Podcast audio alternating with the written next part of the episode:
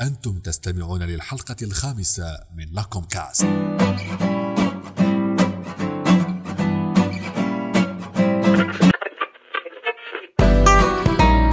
كيف ولماذا وصل الدولار إلى هذه المكانة الكبيرة وأصبح هو عملة التجارة الدولية؟ أي لماذا سعر البترول، سعر الذهب، سعر المواد الغذائية يحدد بالدولار في العالم؟ سؤال يطرحه اليوم العديد من الناس في ظل ما يعيشه العالم اليوم من حرب عملات حقيقية محتدمة الأطراف تقودها الولايات المتحدة الأمريكية من جهة وروسيا والصين من جهة أخرى حيث تسعى هذه الدول للتخلص من الدولار باعتباره عملة التجارة الدولية ولكي نفهم جيدا تداعيات وأسباب هذه الحرب التي تكاد تكاد أن تتحول إلى حرب بالسلاح. خلونا نرجع شوية في خط الزمن.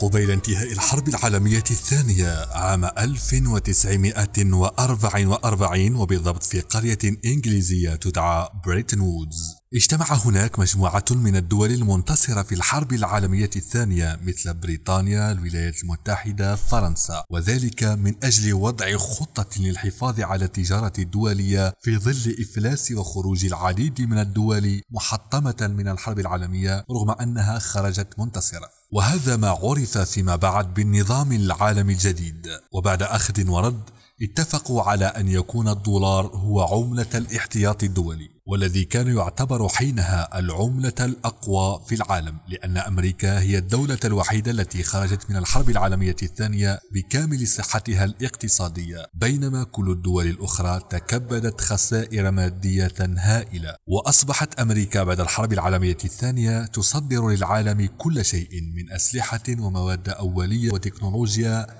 كانت تصدر من الإبرة إلى الصاروخ كما يقال. وطبعا لغرض الحصول على هذه السلع من أمريكا عليك أنت كدولة أولا أن تحصل على الدولار. وبدأت كل الدول تلهث خلف الدولار لدرجة أن العالم في الخمسينيات عرف نقصا كبيرا في الدولار. العالم كله أصبح يبحث عن هذه العملة. تخيل أن الناتج المحلي الخام لأمريكا وقتها كان يعادل تقريبا الناتج المحلي لنصف العالم أي أن أمريكا وقتها كانت تقريبا تغطي نصف احتياجات العالم. ونتيجة لهذه الاعتبارات واعتبارات أخرى مثل كون أن الدولار وقتها كان لا يزال مرتبطا بالذهب ونشير إلى أن هذا يعني أن أي طرف يملك دولار حتى ولم يكن هذا الطرف أمريكيا. يمكنه أن يأخذ للبنك المركزي الأمريكي هذا الدولار ويأخذ مقابله ذهب فالدولار كان يحظى بثقة كبيرة وذلك كما قلنا بسبب أن أمريكا كانت دولة قوية اقتصاديا حيث أنها كانت تصدر لنصف دول العالم. وعليه قررت الدول الكبيرة في العالم في بريتن وودز أن يكون الدولار هو عملة الاحتياط الدولي. لكن وضعوا شروطا على أمريكا بأن كل دولار تتم طباعته يكون مربوطا بالذهب. أي لا يمكن لأمريكا طباعة كمية دولار أكبر من كمية الذهب التي تمتلكه. وهذا حتى يضمنوا أن أمريكا لا تسول لها نفسها بطباعة الدولار عشوائيا ويصبح كل ما تبيعه للناس هو مجرد ورق أخضر. إذا سارت الأمور على هذا النحو وأصبح الدولار هو عملة العالم.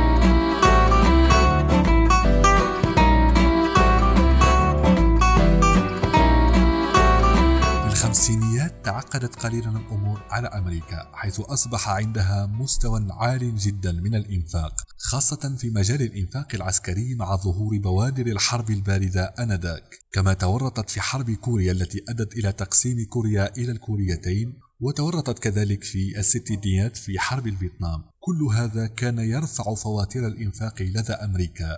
وكخلاصة أمريكا التي كانت متعافية تماما بعد الحرب العالمية الثانية حيث كانت تصدر أكثر مما تستورد. أصبحت تستورد أكثر مما تصدر. فبدأ يدور قلق هنا وهناك في العالم. من أين تنفق أمريكا كل هذا؟ وهي من المفروض أنها تطبع دولار فقط مقابل ما تملك من ذهب. من أين تنفق أمريكا كل هذا؟ وأنت من المفروض أنك تطبعي دولار فقط مقابل ما تملكينه من ذهب. يعني لا يوجد عندك ذهب يقابل كل الإنفاقات التي راك تنفقي فيها. أول من تنبأ لهذا الأمر في نهاية الستينيات كان الرئيس الفرنسي وقتها شارل ديغول وقال بأن أمريكا تسخر منا وهي تبيع لنا مجرد ورق أخضر وعليه أنا أريد تغيير الدولار اللي معايا إلى ذهب. وفعلا جمع كل ما تملكه فرنسا من دولار آنذاك وأرسله في بارجة بحرية.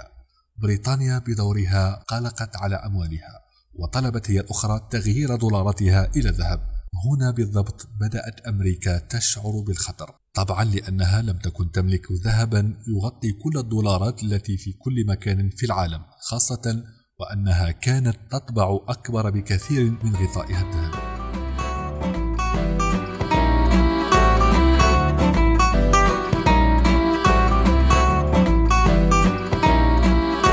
في عام 1971 خرج الرئيس الأمريكي ريتشارد نيكسون واتخذ قرارا تاريخيا وأعلن للعالم كله أنه لم يعد ممكنا تحويل الدولار إلى ذهب، الدولار دولار بقيمته الورقية ما كانش واحد يجي يقول لي نبدل الدولار بالذهب، تلقى العالم الخبر كالصاعقه وشعرت أمريكا بقلق شديد. الأمر الذي انعكس على اقتصادها سلبا حيث ارتفع التضخم بأمريكا وقتها ب 15% في دولة مثل أمريكا كان لا يتجاوز فيها التضخم 1.5 أو 2% البطالة في أمريكا وصلت إلى 9% والناتج المحلي تراجع 32% وبدأت دول كثيرة تفقد رغبتها في الدولار. حصل ارتباك كبير لدى الرئيس الأمريكي وبدأ يفكر في طريقة جادة لإعادة هيبة الدولار ولم يتمكنوا من إيجاد حل إلا سنة 1973 أي بعد سنتان تماما من الإعلان. بعد حرب أكتوبر فكر وقتها وزير الخارجية الأمريكي الشهير هنري كيسنجر في فكرة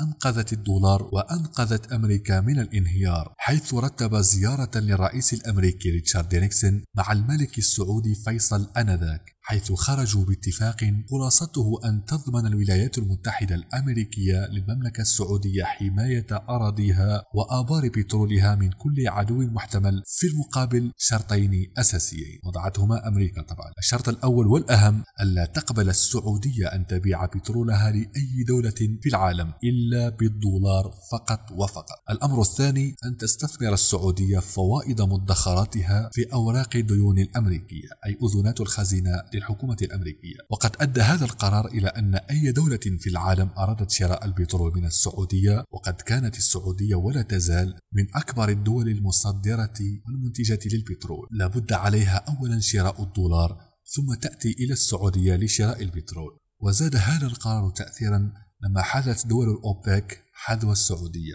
وبالتالي أصبحت أي دولة في العالم تريد شراء البترول تجد نفسها ملزمة أولا بالحصول على الدولار من أجل شراء احتياجاتها من البترول وقد أطلق على هذا الدولار بالبترول